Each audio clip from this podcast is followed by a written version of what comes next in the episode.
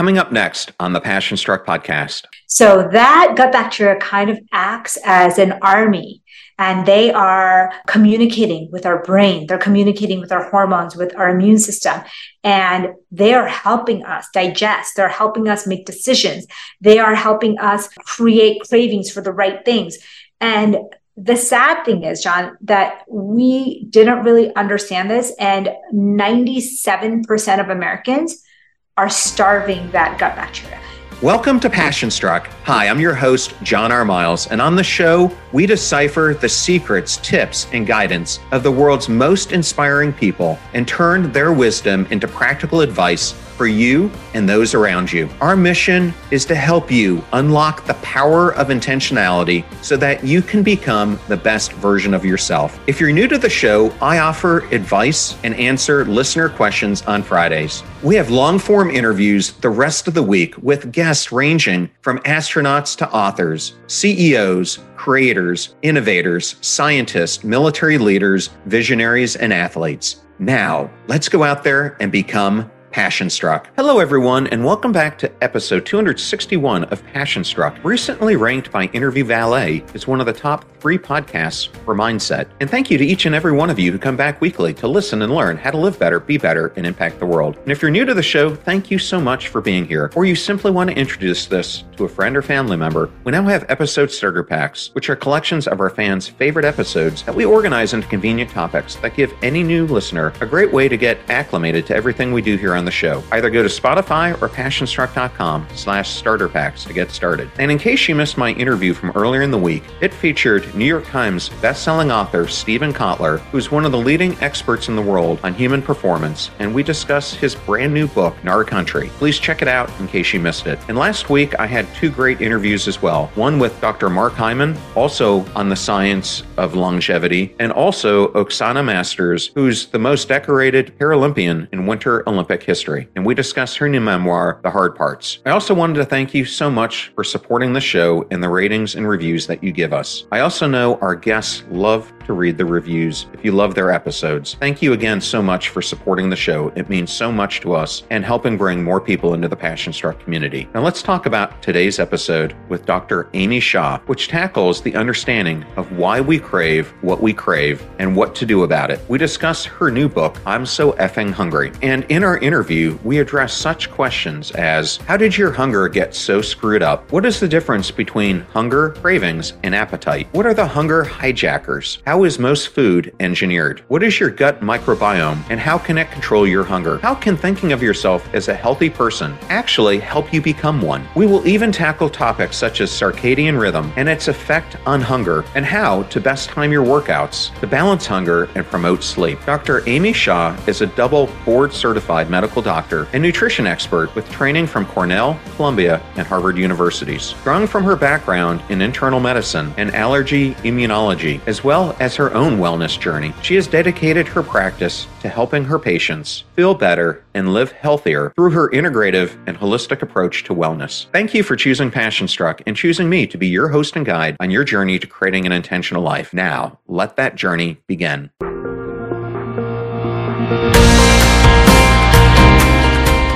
I am so ecstatic today to welcome Dr. Amy Shah. Welcome, Amy. Thank you so much for having me. Well, I'm going to start off by putting your book right up here so the audience can see it. And if it's on YouTube, we'll make sure we even do a bigger splash of it. But congratulations. What an accomplishment. Oh, thank you so much. I think it's much needed in this crazy time that we live in. It sure is, as we're going to get into. I think this is something that everyone in this audience of the Passion Struck community can relate to. But I'm going to start here. As we discussed prior to bringing you on the show, I have been to various parts of India many times, and I started going there around 2002.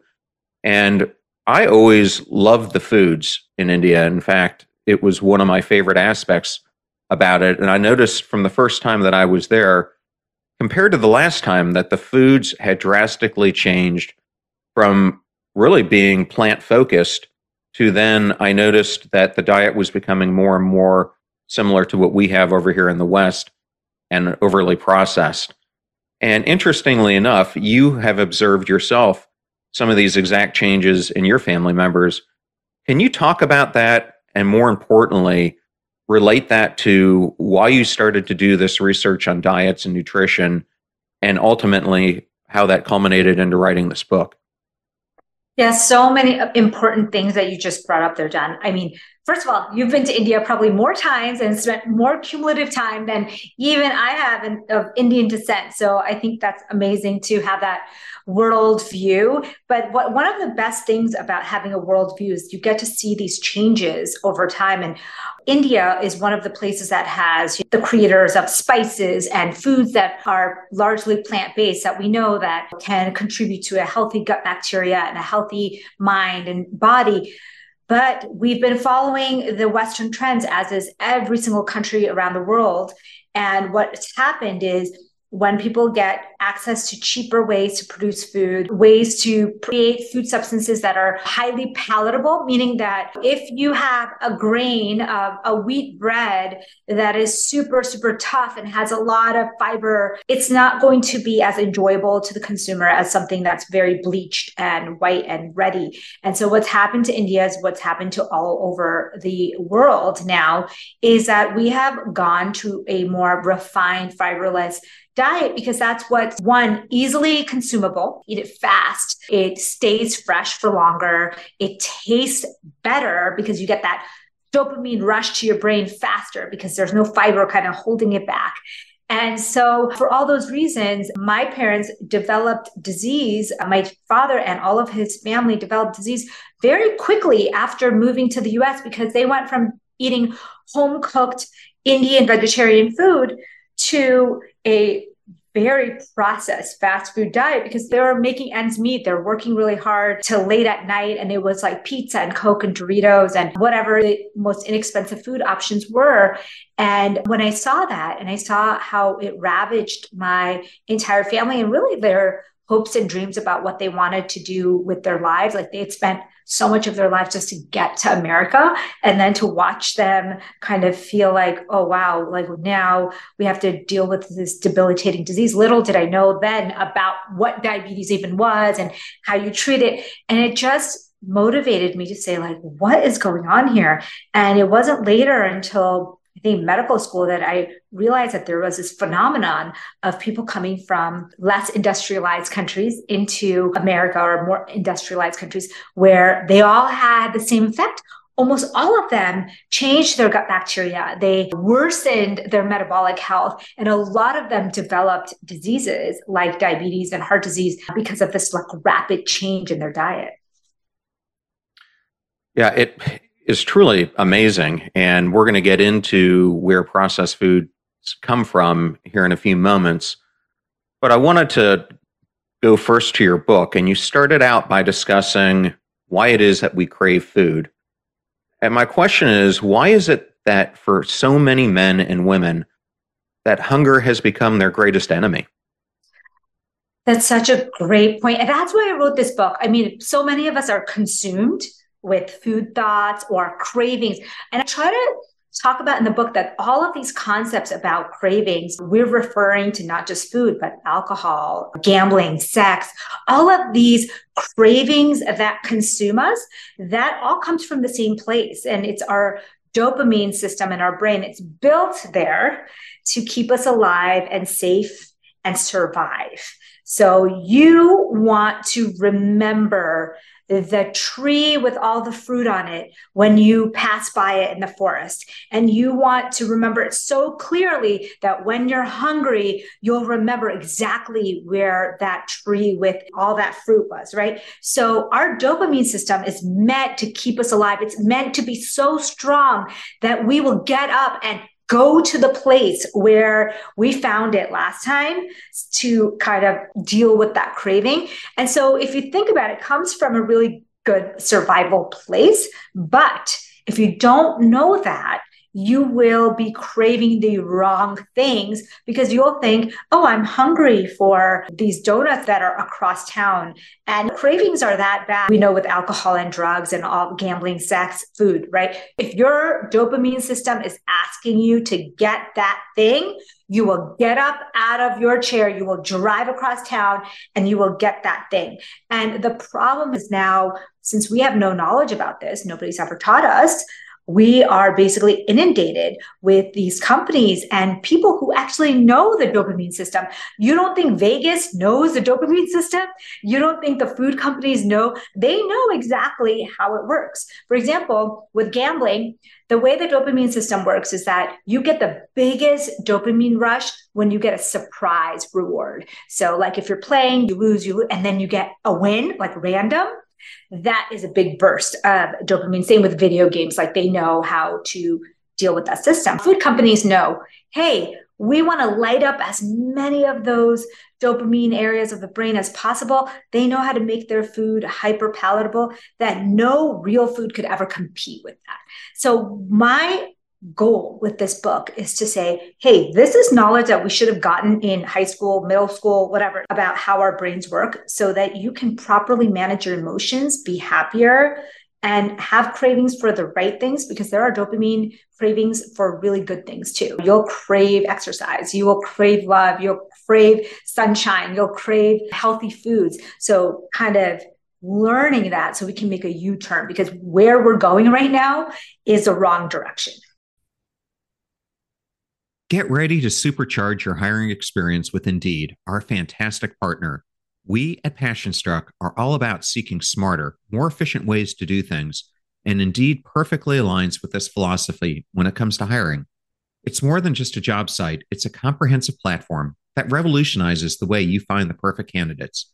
With its powerful matching engine and over 350 million global monthly visitors, Indeed streamlines the hiring process, bringing top talent straight to you.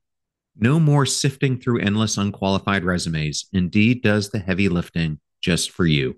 And what I love about Indeed is its ability to centralize all your hiring activities, from scheduling interviews and screening applicants to messaging candidates. It's all in one place. During my career, I've hired thousands of employees, and I only wish I had Indeed's efficiency and speed back then. And here's a fact that absolutely blows my mind 93% of employers according to a recent survey, say Indeed delivers the best quality matches over other job sites. That's quality and speed hand in hand. And listeners of this show will get a $75 sponsored job credit to get your jobs more visibility at indeed.com slash passionstruck. Just go to indeed.com slash passionstruck right now and support our show by saying you heard about Indeed on this podcast. Indeed.com slash passionstruck. Terms and conditions apply. Need to hire? You need Indeed. I know all those discount codes are difficult to remember, so we put them all at passionstruck.com slash deals. Now, back to Passionstruck. Well, I of agree more with you on that point. I interviewed Dr. Kara Fitzgerald a few months ago. She wrote a great book this year called Younger You, where she is really an expert in epigenetics and DNA methylation. She was covering how do you extend not your chronological age, but your biological age and her formula and yours have many of the same components in it. I'm not going to steal your thunder, but really, she talks a lot about diet.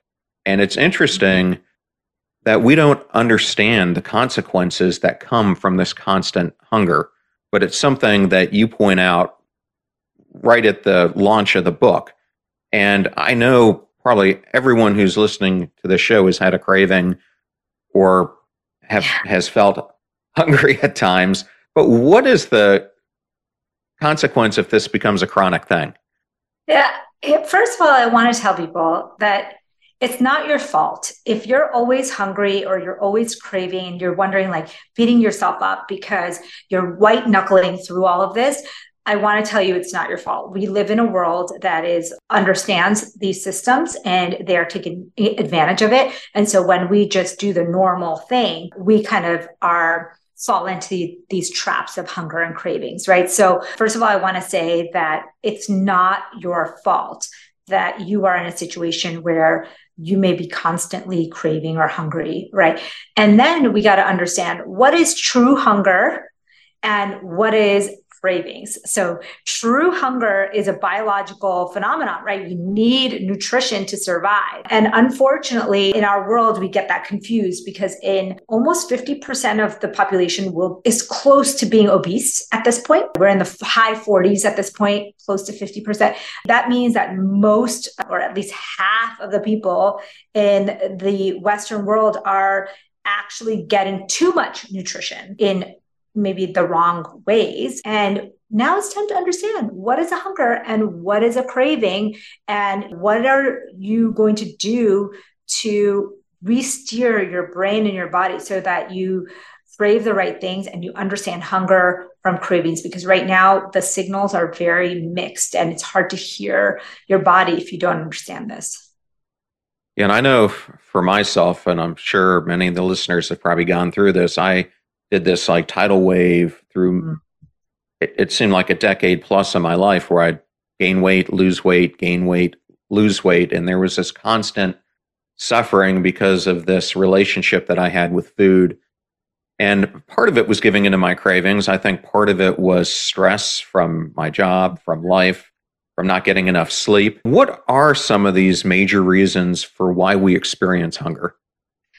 One of the major reasons, I think this is something maybe people don't know much about, and I think that's why I want to bring it up, is circadian rhythms. So, what that means is there's when we eat and sleep and wake at the wrong times, we are giving our body mixed signals. So, what I mean is there is a clock in every single one of our cells there is a central clock a, in our hypothalamus that when we see sun through our retina, it goes directly to that center and sends signals and to all of our genes because we are programmed to eat food during the day, to rest our brain and digestion during the night, to exercise in daylight hours. Because if you think about it, for thousands of years, that's how we evolved, right? Like moving, eating during the day, resting, fasting, and sleeping during the night.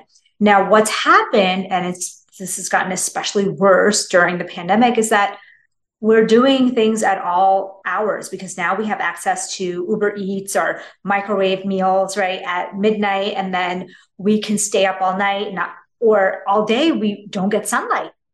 And what we realize is that a lot of psychiatrists actually have been talking about how so much of this rise in depression is just circadian rhythm misalignment, meaning that you're not sleeping enough, you're not getting enough light during the day, you're eating at all hours, not moving at the times that your body is meant to move.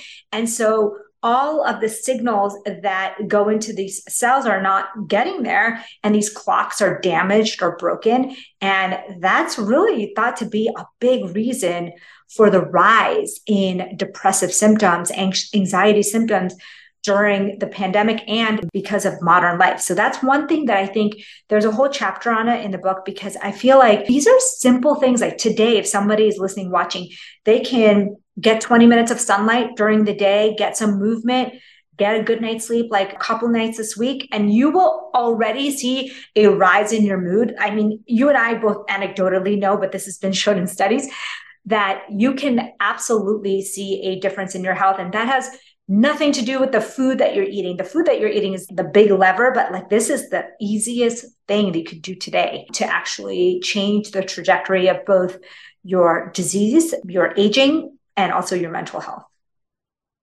Yeah, and I wasn't going to go here yet, but I'll just jump into it because it's something I know a lot about. Uh, earlier in the year, I had Dr. Sara Mednick on the episode. If you're not familiar with her, she's up there with Matthew Walker and others as being one of the most prominent sleep experts in the world. And she has a new book out called The Power of the Downstate, where she talks about many of the things that you were just talking about that going out in the middle of the day for a 10 minute walk to reset yourself, it's almost as or more effective than getting REM sleep. And yeah. by doing these things on a regular basis, especially mixed in with getting your circadian rhythm into an alignment, is so important for so many different functions of your life. And what was surprising to me is it really doesn't take a lot to practice this. I've heard both her and Andrew Huberman and Matthew mention that all you really have to do is go outside for about eight to 10 minutes. It's important that you don't wear sunglasses. Obviously, you don't want to look in the sun, but all you want to do is get exposure to it. And then at the end of the day, you can walk your dog or take a short walk right around dusk, and it kind of resets that whole system. And what I remember them saying, and you'll have to tell me if I'm correct or not, is they said just doing this three or four times a week, if you can't do it every day, is enough to keep your body on that cycle. But so Absolutely. important. Yeah. Yeah, and I think we disregard it, right? I have a high schooler. So I know that the parents out there can relate. Like these guys are on just an altered schedule, right? So a lot of these kids are playing sports till late at night. So they're eating dinner super late at night. And then they're staying up super late and getting up very early to go to school. And what I was saying to him is that what's happening to a lot of these teens is like they come home and they're not going outside unless they play sports, right? So they're not getting enough sunlight. They're completely shifting their sleep and wake clock and not getting enough sleep on most nights. And then they're eating 75% ultra processed foods because that's what teens eat in America. And if you look statistically, that's pretty much a soup recipe for depression and disease in the long run, right? Like you set yourself up at a young age on this path and it just gets worse. And there's college and alcohol use and staying up late. What happens is when you understand this knowledge, I'm not saying never stay up late or never go out with your friends or never eat ultra processed foods, but when we understand the impact of doing this day after day in that level, then you will realize that, oh, just these easy little switches is going to make a big difference. Like I always make force my kids, and luckily they have sports and they have things that force them to be outside. But I think it's so important for these kids and young adults to get daylight because they could be on their phones and do everything indoors and never see light. And they will eat foods, and you can't blame these young people, right? You're going to choose Doritos over a salad every single time. If you don't understand the benefits of eating a soup or a salad, your taste buds are going to steer you to that food that gives you the biggest serotonin and dopamine release, which is the highly processed food with flavor enhancers that kind of light up the brain like drugs or alcohol. Yeah, it's amazing since I've cut out more and more processed foods when I do eat them, how big an effect that I see it has on my gut, my overall energy levels, my cognitive levels. So once you start cutting that out, you really see this dramatic difference.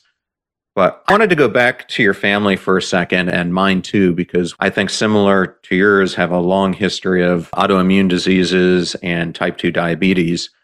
And what was interesting is I was researching you and getting prep for this uh, interview. I actually learned which I didn't know before, that the first introduction of mass scale processed foods actually started in the 18th century and early 19th century to cater to the military in large part. And it went on that packaged foods really began catching on in the general public in the 1920s when World War I brought out new methods of food processing, and many men were at war at that point. And so many of the women were looking for shortcuts into preparing a meal because they didn't have as many people to feed. Yeah. Other than that, why do you think it was that these CPG companies started engineering most of our foods that have caused so many ramifications? Because uh, think about it. Basically, I gave you a little primer about dopamine. If you light up the pathway of cravings in a person, that person will have a memory of that food and it will create um, feelings. So, dopamine release is not necessarily just a happiness feeling, it's almost like a wanting more feeling. It's a motivational craving feeling. And so they know that if they create that kind of feeling, you're going to come back for it. You're going to want it in the middle of the night. It's very easy. I went to Cornell for nutrition school, and there was a lab there that a lot of companies would use to test these things because there's a texture, a flavor, combination of flavors. And then they they will put it at certain special events. For example, baseball games were highly subsidized by Coca Cola and all the companies that they want you to have a good memory associated with their food. If, I don't know about you, but I still have those food memories. Like there's still foods that I see like a Coke, like a Kit Kat that remind you of a fun or warm family experience as a child. And that will stay with you for your entire life. So a lot of us are dealing with these comfort foods that we call them. And those are just really memories, food that happened because you ate that food in the presence of a fun, happy event. And now you equate that food with fun and happiness. Yeah, I remember a ritual that we had when I was growing up is after church, we couldn't wait for it to be over because we would do a beeline right to McDonald's yes. which McDonald's had kind of just opened up at our in our town, and we couldn't get enough of it. And, and, don't you feel like eh, now when you go to McDonald's, maybe you don't, I don't know, whatever, you know, what I don't go to McDonald's. but, but don't you feel like you still have that memory when you go past the McDonald's or hear a, a smell of McDonald's or that kind of memory is really strong and ingrained in a lot of us. And so that's what's so hard to break. So I actually talk about in the book ways to break those memories into new ones, not necessarily break down, erase the old memories, but actually create new food memories. So we know that, like I told you, a intermittent reward schedule is really good for creating a memory about a food. So if you were trying to retrain your brain, you might give yourself an intermittent healthy food reward in a random setting. So it might be Monday, Thursday, and Sunday. And the next week it's all different days. And you savor that food, you reward yourself in a positive way, whether it's a food based reward or a massage or a new workout, something, but reward yourself in a positive way to build those new pathways so that we're not stuck in those old pathways.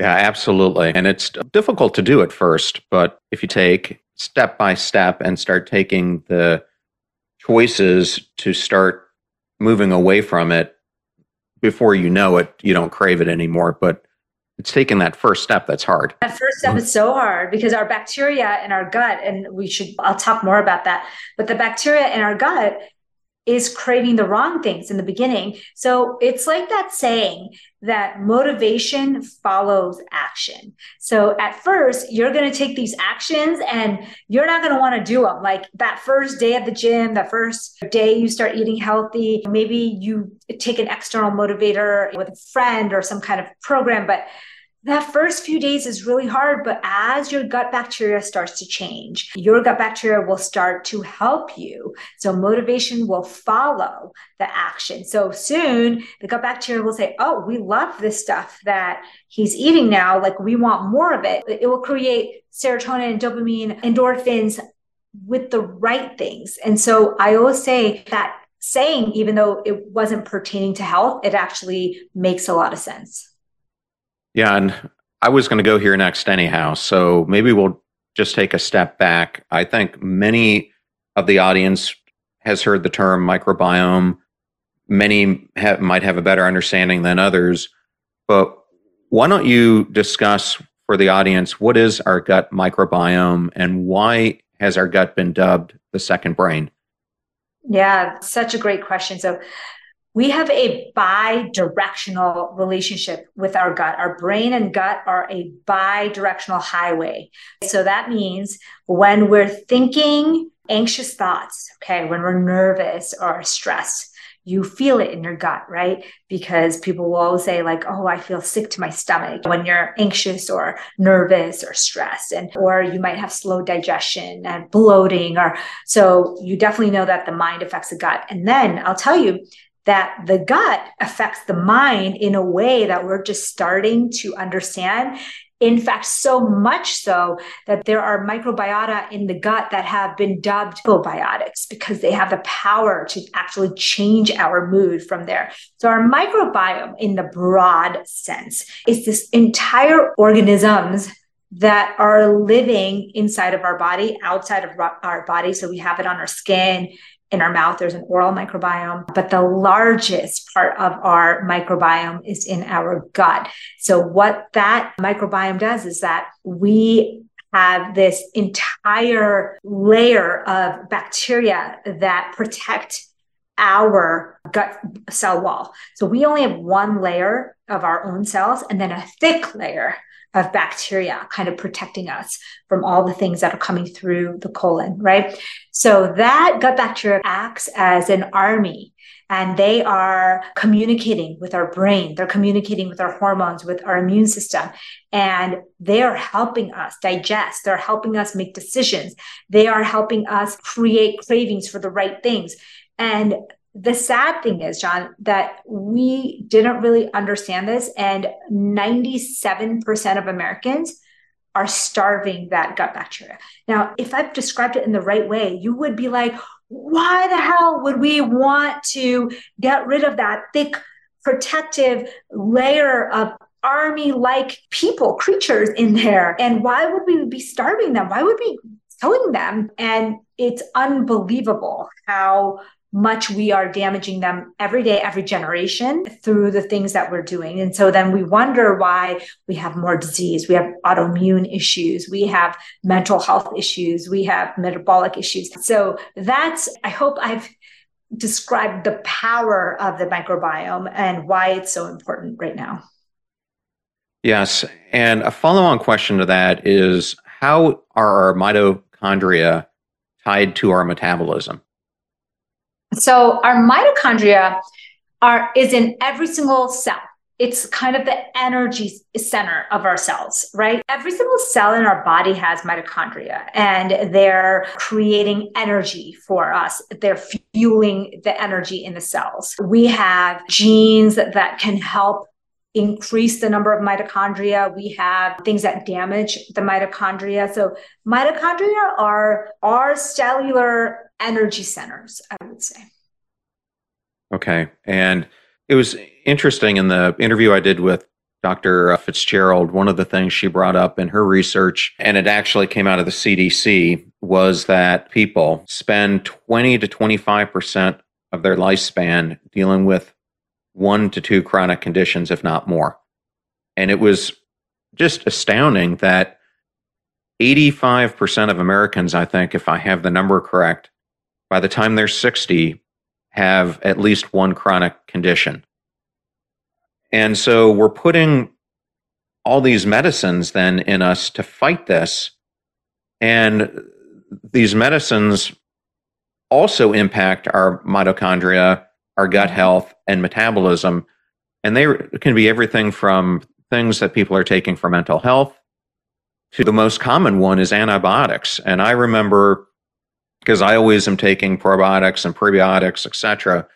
But when you're on an antibiotic, unless you're using a very certain strain, yeah, they're basically useless because you are wiping out that whole gut biome.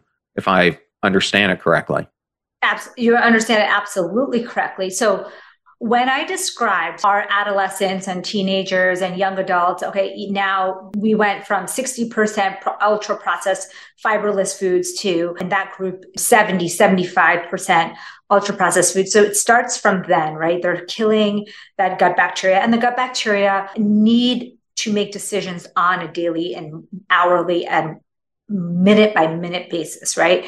So we are having years of damage down the line. So when you are thinking about why do we have these chronic diseases, you think about how many years you have been taking antibiotics, how many years you've been eating an unhealthy diet, how many years you've spent not exercising or being in a state of extreme stress. And you can understand why 80% of Americans end up getting one to two chronic diseases because we're just taxing our bodies in ways that we could easily uh, switch. And the thing I wanted to point out with this book is that, yes, in the ideal world, we would be uh, in the Bahamas and don't have any stress in our lives. We'll be eating off the land and exercising all day, right? Seeing sun. Of course, most of us cannot do that. So, what are the things that we can do that will make a huge difference in our health? And that's what I wanted to like really hone in on because I'm really busy. I know that you're really busy. There's not a whole lot of things that I can be adding to my day time wise. And so, what I was trying to think of when I made the changes in my life, and I made a ton of mistakes, but some of the things that really helped me and made a huge difference, nutrition wise, lifestyle wise, I started to look into the research and I realized, oh, wow, these are things that could actually help people in very tangible ways with small changes. So, for example, if you go, you decrease your process, ultra processed food intake by 10%. So you just eat a little bit less packaged food and a little bit more like homemade versions of it. You can lower your risk of depression by 20% right? So easy things. You can lower your risk of diabetes. You can lower your risk of death because ultra processed food is actually leads to early death and disease, heart disease, cancer, brain disease. So a little change in your diet can make a huge change in your life down the line. That's why I talk about nutrition so much because I'm like, whoa, this is something you don't actually have to have more time in your day to do. Like, yes, I make my time to exercise, but I don't want to spend tons of time doing all these other extra things if I don't have to.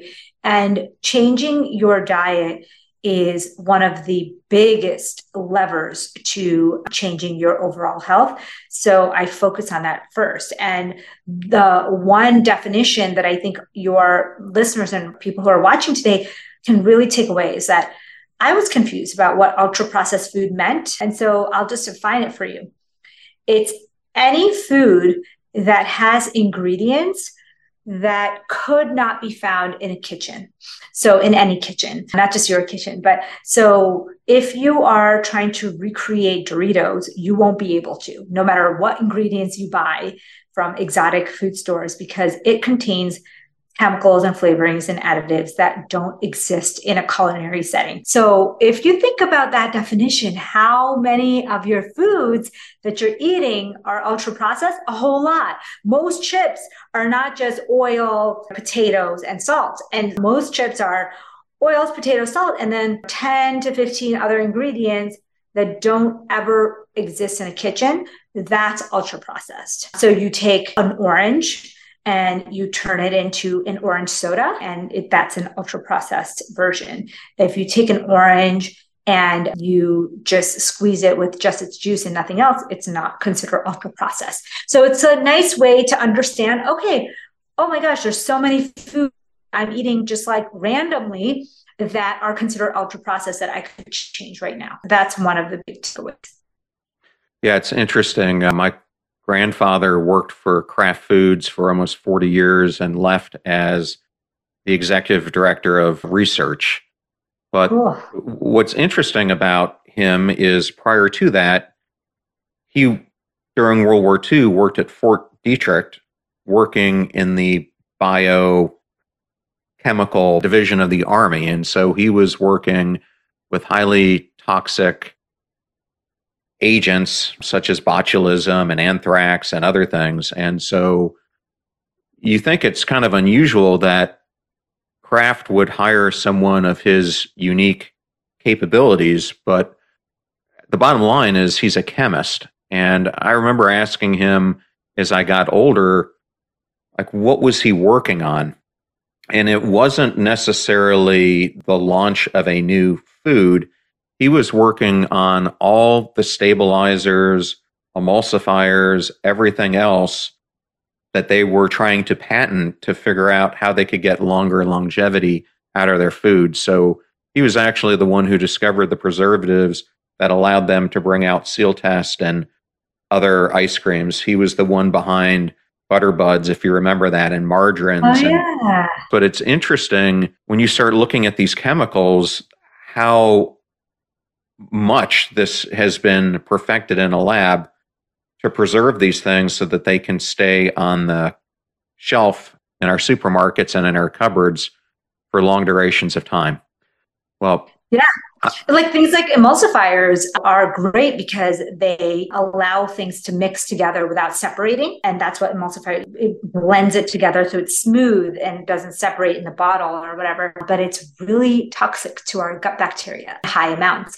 I think about, oh, wait, that's nice that my stuff doesn't separate, but I don't really need it because now it's damaging my gut bacteria in high amounts. I'd rather just have it separate in the bottle. Like, I think the next generation, I hope that some of the stuff that you learn from this book is like, hey, I don't really need to get the ice cream that has 35 ingredients. Maybe I get the one that just has the real stuff in it. And bring awareness to the fact that we don't necessarily, I'm not trying to fearmonger about each one of those chemicals because in small amounts, they probably don't amount to anything. But when we look at the data of how we're eating today, we're just eating way too many of those things. And so, really kind of cutting that down could be an easy way. Giving that gut bacteria some food and some of the things it loves, some things that helps it flourish, some things that helps it grow. I mean, that's basic knowledge that I think we don't even have. I mean, we hear the word probiotic and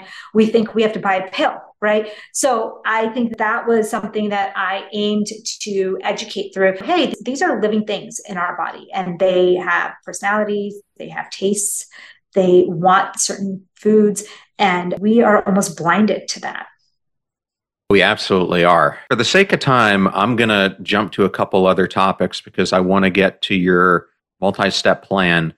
But yeah. I wanted to jump somewhere else first. And in case the audience didn't catch this episode that I did with Harvard psychiatrist Dr. Chris Palmer, and Amy, I'm not sure if you're familiar with who he is, but he recently published this book, book called Brain Energy. And okay, in it, yeah. he discovered there, that there's a bidirectional relationship between all mental disorders and metabolic disorders. Said otherwise, all mental disorders are metabolic disorders. Yeah. And the evidence showed a link between an imbalance of the organisms that make up the gut microflora, as we've been discussing, and all mental illnesses. And you've also been dis- studying this. And in chapter three, you introduced this concept of psychobiotics, and how they can improve your mental health. And I was hoping you could just talk about that. We now know that you can transplant the gut microbiome from a schizophrenic person and put it into an animal. Then you can take a non schizophrenic person's microbiome and put it into another set of animals and then mix them all up. And the scientists who understand behavior of mice can pick out the schizophrenic microbiome mice because the altered gut microbes change their whole mental state. And so we know now that's how powerful these gut bacteria are. We also have studies on depression that you can transplant bacteria and you can create or treat depression. And so I think it's so powerful to realize it's not just about your circumstances like oh my life sucks. It's about so much more than that. There are things you can be doing to improve that gut bacteria to actually help you fight a depression or an anxiety or now they're looking into all kinds of mental health disorders like schizophrenia like autism like dementias and how we can maybe reverse these things by changing the gut microbiome. So i think it's really exciting. So what we don't know yet is which bacteria we should be taking by mouth, probiotic that can actually change it enough. What we do understand is foods that are probiotic foods have a stronger and more lasting effect on our gut microbiome. So, what I mean to say is, when you eat foods that are fermented, say you have kimchi, apple cider vinegar, you have probiotic yogurt or cottage cheese, those bacteria get to that gut bacteria that are in the lower colon and they help it flourish. And there are other foods like foods with fiber that also help that gut bacteria flourish. And we know that can help mental health in a way that rivals or even is better than the medications out there. So, do you hear that, audience? Eat lots of fermented foods. fermented foods, fibrous foods, and foods with lots of color. So I talk about polyphenols. Polyphenols are the things that make blueberries blue and bell peppers red and green. It's the brightly colored fruits and vegetables. Those are like gut bacteria love polyphenols. They love fiber, meaning like foods that have a lot of fiber in it, and they love fermented foods. So those are like some of the big categories of foods that you can start to include in your life that can actually help not only increase the number of bacteria, because it's not just about the number of bacteria, it's also about how diverse they are. So, how many different species that you can grow. And we know that when we were able to look at old colons of mummies and we found that there's actually traces i have no idea the technology that they used to find out the gut bacteria in those mummies but they found that they had much more diverse and more organisms in their gut because they were eating very lots of foods that had lots of fiber. And they also didn't have a lot of emulsifiers antibiotics medications that kill gut bacteria. And so we know that we can do a lot more to improve our gut microbiome to kind of reach the level that creates health. Exactly. Well uh, just going back to dr palmer just for a second uh, and you brought up schizophrenia what led him to start really deep diving this is he had a schizophrenic patient who was one of the worst on the spectrum that they had ever seen. This person looked to be in a chronic state for the rest of their life. He happened to try him on a ketogenic diet. And after two to three weeks, he was symptom free which is a pretty drastic state, but it just shows you how much diet can go into this. Well, I'm going to jump from there. And an interesting topic that I had never really thought of before was in the book, you say that intuitive eating is good, but that unlearned eating is better. And I never really thought about that concept before. What is the difference between intuitive eating and unlearned eating? yeah. and why that difference? Intuitive eating in its real sense is really healthy. But what a lot of people hear intuitive eating, most of us lay people, right? You hear intuitive eating and you think, oh, if I want an Oreo right now, I should just go get an Oreo right now. Intuitive eating, right? But what that person doesn't understand that Oreos or Ho-Hos or Kit Kats or, you know, all these foods, they have created a uh, neurotransmitter release in your brain when you eat them that kind of hijacks your natural signals of hunger and cravings, right? So you may think you're craving it because your body needs it for hunger, but really it's a artificial craving. And so what I want to tell people is that yes, listen to, don't white knuckle through everything. Don't be on a chronic diet. Don't be reading calories on everything. But when you start to remove those foods out of your life and you remove the old patterns that may have been set from when you were at a baseball game with your dad and he bought you hot dog and coke to kind of unlearn some of those eating behaviors or maybe you always have the extra butter popcorn every time you sit down to watch a show because that's learned eating right? And you think that you're craving the popcorn like you need it but it's actually not that it's not your intuition talking. It's that learned eating that uh, over the years have happened. Because our brain doesn't want to do a lot of work our brain wants to make it simple. When you come home from work at the end of the day and when you're tired and stressed and all you need is a little bit of feel good neurochemicals, your body's going to go back to what it remembers that it gave them feel good chemicals fast. So it's going to say to you, just eat that cookie and call it a day. Have that glass of wine because that gave you a nice, relaxing feeling last time. And it becomes kind of almost like you feel like that's what your body wants. And so I want to caution people when they think very loosely, oh, I'm just going to go with what my body signals me to do. Think about those old patterns that have been set when you come home from work and wind down glass of wine and a sweet treat, that nighttime eating, that eating you do when you're stressed. Like that's not really your true intuition. So we've covered a lot of the backdrop around why we have hunger, why we have craving, what the gut microbiome does, why it has such an impact on us mentally, physically, cognitively. Now we're going to get into Amy's five step plan, which she starts out in chapter five, that really is set to help provide you freedom from your cravings and hunger. So, Amy, I was hoping you could introduce those five steps, why you pick them, and how they work. Yeah, here's what I was thinking. When I created the five step plan, I was thinking that we really need to refresh, rewire, replenish, restore. Our body is capable of doing so many things. Our brain is malleable, our neural pathways are malleable. We can do so much to change. So what I my aim with this book was not to shame anyone, was not to make them feel bad if they have cravings or hunger all the time.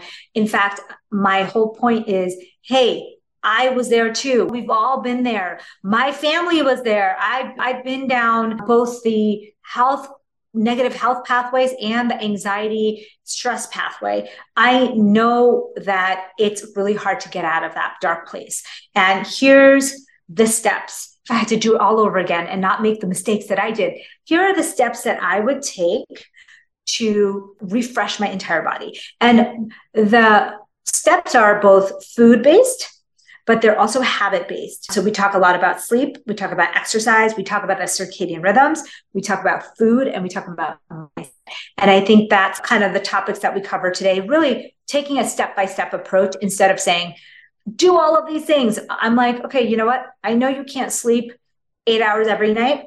Give me two nights a week. That seems to be the minimum that you can still get the benefit. So, two good nights of sleep. You're a young parent, crazy travel schedule. Give me two nights a week that you can get a good night's sleep. Then, when it comes to food, I'm like, here are the six foods that you want to start to incorporate in your diet on a daily basis. You don't have to get all six every day, but here, here's some of the foods. Here's the list here's the things that you can be doing. And so what i want to do is empower people to change the tide. We are going down this path of depression of disease of metabolic disease. But we if we have the tools that i put right there like these are things that are well studied and well established.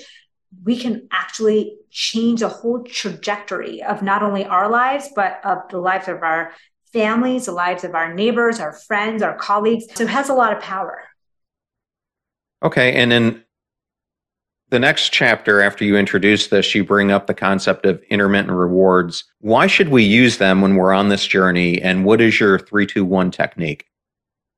Yeah, I love the intermittent rewards because think about it.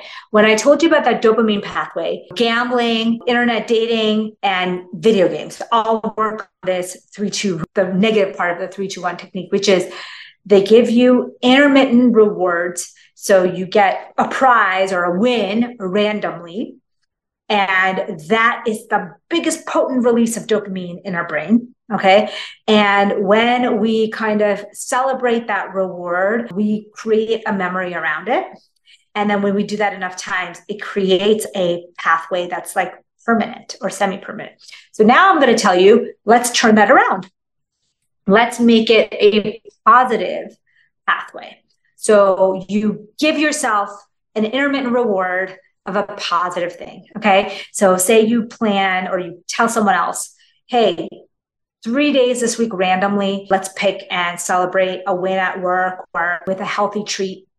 And you take this healthy treat and you celebrate yourself. You celebrate that you made a good choice. You celebrate that you've done a good thing. You feel good about it. You create that new memory. So, three random days a week, two minutes of celebration, and one minute where you sit down and savor it. So you're creating a new memory pathway when you're doing this. And when you do this over and over again, over a few weeks' time, it becomes a neural pathway. And so now, every time you get this new healthy food or this new healthy activity that feels good to you, you get that burst of dopamine that you want to motivate you to do more of that.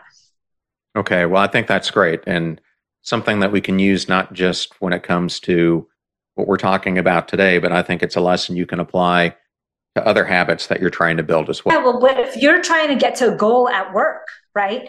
Give yourself intermittent rewards and celebrate it internally, not too big, right? You want to celebrate it so that you get this you celebrate the moment of that reward and you let it motivate you to do more of that. Yeah, there's an author, Benjamin Hardy, who had a great book earlier in the year called The Gap and the Gain. And in it, and I'm touching on this intermittent reward, he said, We do so much damage because we end up measuring ourselves against the gap instead of the gain. And the gap is we look at someone else and we measure ourselves against their progress instead of our own. So it'd be like me trying to measure myself against Jay Shetty. And yeah. you just instead of rewarding yourself, you it backfires.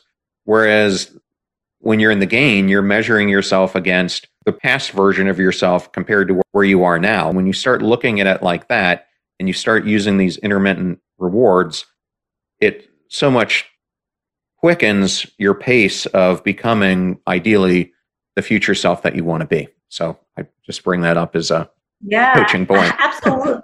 No, absolutely, because this intermittent reward schedule is built to create your own pathway of reward, right?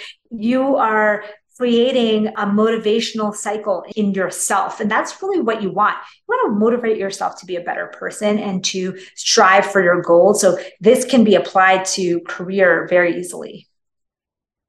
Okay. And I just had two or three more questions that I know the audience would want to hear your answers on. So, people who are familiar with this show and have listened to me know that I practice intermittent fasting on a very regular basis, meaning pretty much every day. and awesome. And I have a lot of people who say, How can you do it? But after you get into it, it just feels foreign not to do it. So, what are your recommendations on intermittent fasting and why is it so important not to eat within three hours of bedtime? Yeah, that, that's a great question. So, intermittent fasting to me is very similar to exercise. Everybody knows about exercise. Everybody knows how healthy it is. Everybody knows that there are many types of exercise. I mean, you could go to the gym or you could go to dance class, you could do yoga or you could do ultra marathon. Those are vastly impacts on your metabolism, on your brain, on your muscles, right? Same with intermittent fasting. Just saying you're intermittent fasting might mean you're doing a 12 to 15 hour fast overnight it might mean you're doing a 24 hour fast. It might mean you're doing an 18 hour fast every day. So it can mean so many different things. And so I want to make sure that people realize, like, when they see all these studies out there that are all over the place, realize that they define it in different ways. A lot of the studies are looking at alternate day eating, which is like you eat a, like normally one day and you eat very few calories the next day. That's the type of fasting they've looked at. Then they look at people who are doing 16 8, meaning people who are fasting, so they don't eat till 12 or 1, and then they eat all the way until eight or nine, and then they fast for 16 hours. So there's so many different ways to do it. So what I always go back to is, hey, let's take the busiest person I know, the mom of three kids who is trying to improve her metabolic health. That's when I talk about really using those circadian rhythms again to guide your fasting. So, our brain and our digestive system both need a break overnight. Our melatonin hormone that goes to our brain to tell us to be get sleepy also goes to our pancreas to tell us to turn down insulin production. So we don't want to be eating late meals at night. It's like waking yourself up in the middle of the night and asking yourself to do like a math problem, right? You're just much more delayed, you'll make mistakes, and the next morning you're going to be groggy and unrested. And that's how the gut is when you eat very late at night. The data for how bad night shift eating is on metabolism is just very clear. We even have mouse models that mimic nighttime eating that have shown increase in depression, diabetes, heart disease.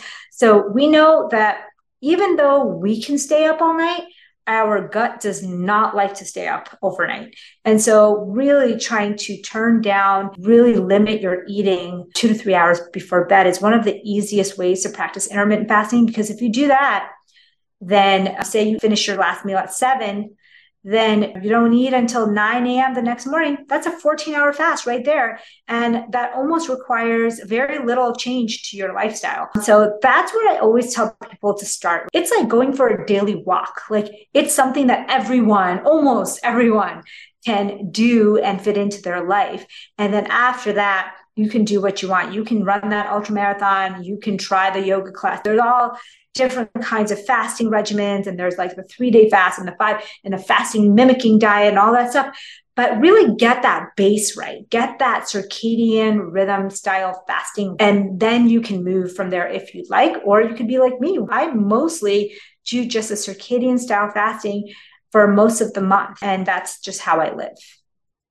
Okay. And then since you brought up exercise, similar to that, I know I work out first thing in the mornings, but I know from what I've heard before that if you do your workouts too late into the day, that can also impact your sleep and hunger. So, the way exercise is, is that your body is optimized to exercise both in the morning for certain things, like it's definitely more aerobic capacity. It is, you're more likely to stick with it if you do it in the morning, you're more likely to have better portion control and hunger and craving hormones if you do it in the morning. In the afternoon, late afternoon, early evening, you have better strength and you can get better hormone bursts in the evening. But after that, kind of late at night, it's almost the same thing where your body has a circadian clock. And as soon as the hormones of nighttime, like melatonin, get released, everything kind of goes into repair and renewal mode. And so you're just more likely to get injured. You're more likely to not get as many hormonal benefits. And for some people, it interferes with their sleep as well. Okay. And then on the topic of exercise in the book, you brought up that yoga, of all things, can help you curb cravings and choose healthier foods. How in the world does that work?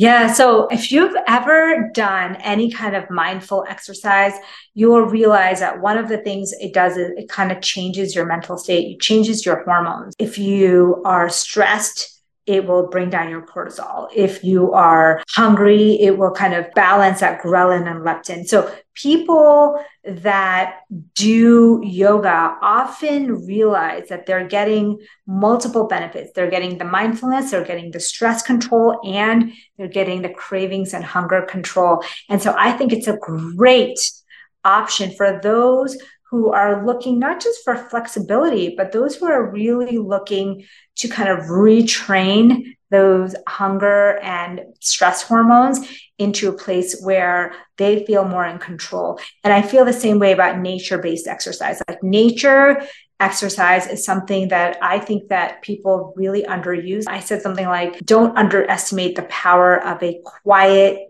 nature walk. Like, I mean, just saying, imagining yourself in that scenario is calming to people, right? Because you bring your cortisol down, you're resyncing your circadian rhythms with seeing natural light.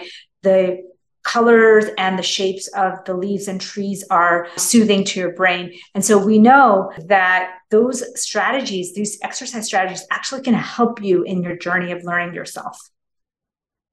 Well, great. Well, for the audience, I'm going to just show it again. I'm so effing hungry is really a great book. And one of the things that Amy does that makes it so digestible is you shouldn't feel anxious about reading this book because she boils down complex topics into easily understandable and digestible ways with a very easy to understand five step process that she then backs up by giving you the types of foods you should eat, plus recipes, etc. So highly recommend this. And then the other thing that you can do is you can check out her website, and I'll have her tell you it here in a second.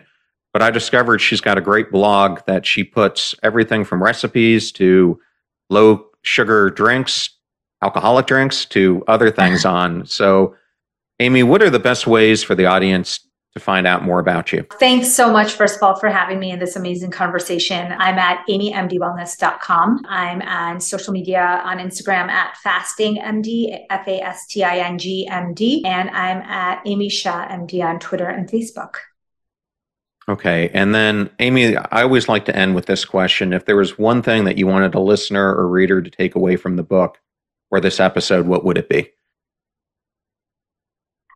You can save yourself. There are things that you can do, eat, think, create that will make you a happier and better person. It's not just about your circumstances or what you've been dealt. You have the power to save yourself. Well, Amy, thank you so much for coming on the show. Such an honor for you to be here. and such great content for our audience. I so appreciate you. Thank you so much for having me.